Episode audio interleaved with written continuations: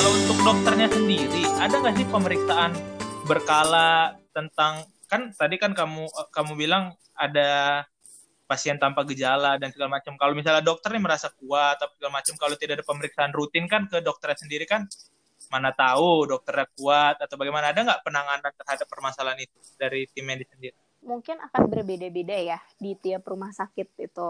Tergantung kebijakan rumah sakitnya. Kebetulan kalau di rumah sakit yang tempat gue kerja sih kita ada pemeriksaan rutin. Jadi kalau di rumah sakit gue itu bangsal atau tempat untuk menangani pasien COVID itu ditangani khusus oleh tim COVID, di mana dokternya itu dalam 2 minggu dokternya cuma ada 3 orang, itu aja diputar terus gitu. Tiap 2 minggu nanti dokternya diganti gitu. Nah, untuk dokter-dokter di tim COVID sendiri ini melakukan pemeriksaan setiap 1 minggu sekali itu di swab atau di PCR. Seminggu sekali jadi dilakuin pemeriksaan swab ya. PCR iya. Itu berarti termasuk Uli juga. Kebetulan gitu. Kebetulan gue kan lagi nggak di tim COVID sekarang. Ya? Jadi kalau misalnya untuk tenaga medis yang bukan di tim COVID, biasanya kita diperiksa kalau misalnya yang tadi gue bilang, kalau misalnya ada pasien tiba-tiba nih naik ke ruangan pas dilihat, oh jangan-jangan dia COVID, terus kita yang di ruangan nih kontak gitu. Nah itu kita diperiksa. Kebetulan sih gue diperiksa sebulan sekali sih sejauh ini. Nah. Berarti kan lu sebulan sekali dites. Nah, sebenarnya kan gini, walaupun tadi lu nggak di yang lagi nggak di tim COVID, kan ada pasien lain yang datang ke bagian lu. Nah, dan tidak dipungkiri juga kan masih ada yang tidak jujur lah, masih mungkin ada yang, atau enggak dia masuknya OTG. Nah, sedangkan dengan melihat lu APD-nya level 3 berarti kan? Kalau gue di ruangan bukan level itu 3. Bagaimana? Paling kalau misalnya di ruangan itu yang menangani pasien yang bukan COVID, itu biasanya level 1 sih. Oh level 1 tuh yang biasa ya maksudnya? Biasa, yang paling minim lah APD-nya. Oh. Gitu. Ya, maksudnya jadi kan walaupun tadi pakai level 1, kan pasien itu datang dan bisa aja OTG. Nah, itu gimana nanti? Ada resiko juga dong? Jadi, kalau misalnya pasien datang itu kan pasti pertama kali di triase ya namanya. Triase itu kita sebagai dokter atau tenaga medis, kita mengakses nih, apakah pasien ini kayak pemeriksaan awal kalau lo ke IGD gitu. Kayak nanti lo akan ditanya-tanya penyakit lo apa, keluhan lo apa. Terus lo dilakukan pemeriksaan awal, screening. Pemeriksaan darah, pemeriksaan ronsen, dan sebagainya. Nah, pas tenaga medis di triase ini, itu pakai APD-nya itu biasanya level 2. Yang tadi level 2 gue bilang tuh kayak dia pakai masker N95 itu, ya? Terus pakai goggles, pakai kacamata. Terus habis itu biasanya pakai apron gitu. Dan pakai alas kaki juga. Itu untuk yang di triase IGD biasa. Ah ya, berarti setelahnya setelah itu baru ke bagian lunya itu ya. Pas di screening nih. Jadi dari kan kalau misalnya pasien yang nggak jujur misalnya, tapi kan dari pemeriksaan darah biasanya suka kelihatan ya kalau pasien COVID tuh kayak apa, ada gejala-gejalanya, ada sel darah putihnya menurun, terus habis itu neutrofilnya atau naik, terus habis itu dari pemeriksaan kita di sini kalau misalnya pasien-pasien yang mau masuk ke rawat inap pasti semuanya dirapid, rapidnya juga non reaktif, terus dari pemeriksaan ronsen atau CT scan toraks, jadi pemeriksaan dada lebih lanjut itu normal hasilnya, itu pasiennya akan masuk ke ruangan biasa. Ruangan biasa itu tempat gue sekarang. Nah, di situ gue pakainya level 1 sih, karena kan sudah disaring dari awal. Sudah disaring-saring ya, jadi benar-benar meminimalisir resiko dokternya kena ya, benar-benar sudah di-saring. Betul, dan kalau misalnya pasien-pasien yang keluhannya pas datang ke rumah sakit nih, keluhan awalnya ke arah kayak demam, batuk, sesak nafas, itu biasanya mereka langsung masuk ke triase COVID. Nah, triase COVID ini APD-nya tuh APD level 3 biasanya gitu. Jadi kalau pasien APD level 3 yang benar-benar pakai hazmat, pakai boots, pakai apron plastik segala macam. Jadi kalau misalnya pasien datang biasanya dia dilihat gejalanya apa. Kalau gejalanya ada antara kayak demam, batuk, sesak nafas, itu biasanya langsung masuk ke tenda COVID-nya. Itu isinya tenaga medisnya udah pakai level 3 semua.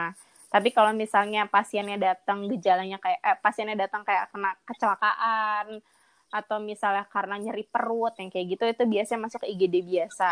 Nah, di situ tenaga medisnya pakai APD-nya level 2. Nanti di bawah itu mereka semua akan di-screening. Tuh, yang tadi dibilang anamnesis atau tanya-jawab nih, wawancara, keluhannya apa. Terus habis itu pemeriksaan penunjangnya, kayak diperiksa darah, ronsen, dan sebagainya. Kalau itu clear, bukan ke arah COVID, itu pasiennya akan naik ke ruangan. Di ruangan itu tenaga medisnya mostly pakai level 1. Gitu. Berarti memang sudah banyak perubahan ya dari proses kita berobat sendiri. Iya. Oke, Li, kalau yang menjadi pertanyaan gue sedari tadi nih sebenarnya, apakah pertimbangan ketika dokter itu dipilih sebagai tim COVID? Apakah itu ada mikirin, misalnya dokter ini dia punya anak, dia masih menyusui, atau dokter ini dia tinggal sama keluarganya yang sudah lanjut usia, atau dokter ini sudah lanjut usia. Seperti apa sih pemilihan tim COVID itu sendiri? Kalau pemilihan untuk yang tim COVID itu ada sih yang pertimbangan tadi yang dibilang. Yang pertama biasanya dipilih seringnya yang belum berkeluarga atau belum punya anak.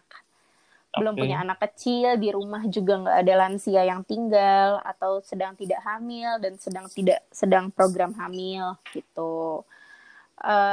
Terus juga kalau misalnya dokter di tim COVID sih, ya sebelumnya dicek medical check up dulu ya. Kayak kalau misalnya semuanya clear, mereka semua sehat, itu baru boleh jadi tim COVID kayak gitu sih. Jadi emang dipilih berdasarkan kondisi di rumah juga, udah berkeluarga belum, punya anak nggak, tinggal sama lansia nggak, gitu. Jadi benar-benar sudah diproses sedemikian rupa juga ya, supaya dokter yang dipilih juga yang benar-benar siap untuk menghadapi pandemi itu ya. Betul. Kalau dari sisi after work sendiri, pengorbanan Uli atau kekhawatiran Uli sendiri ketika pulang dari rumah sakit atau karena adanya pandemi ini seperti apa sih? Dan apa yang Uli lakukan? Jujur gue masih tinggal sama orang tua ya, masih tinggal sama keluarga. Orang tua gue juga umurnya udah 50 tahun ke atas. Jelas yang menjadi concern gue adalah gue takut banget tularin atau bawa penyakit pulang ke rumah.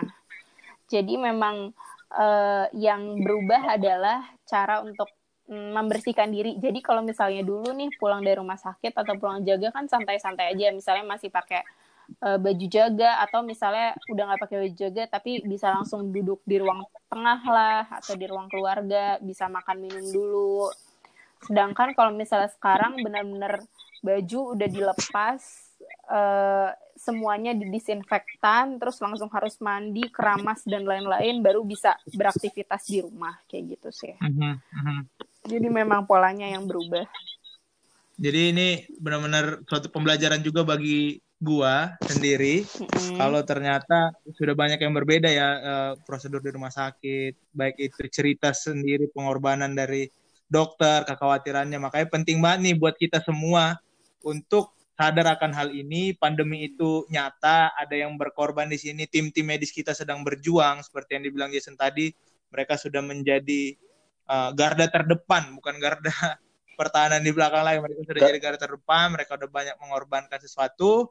Kita perlu aware, kita perlu sadar untuk merubah pola-pola atau kebiasaan kita yang kurang peduli mungkin dulu, sekarang menjadi ke arah yang lebih aware atau lebih baik lagi.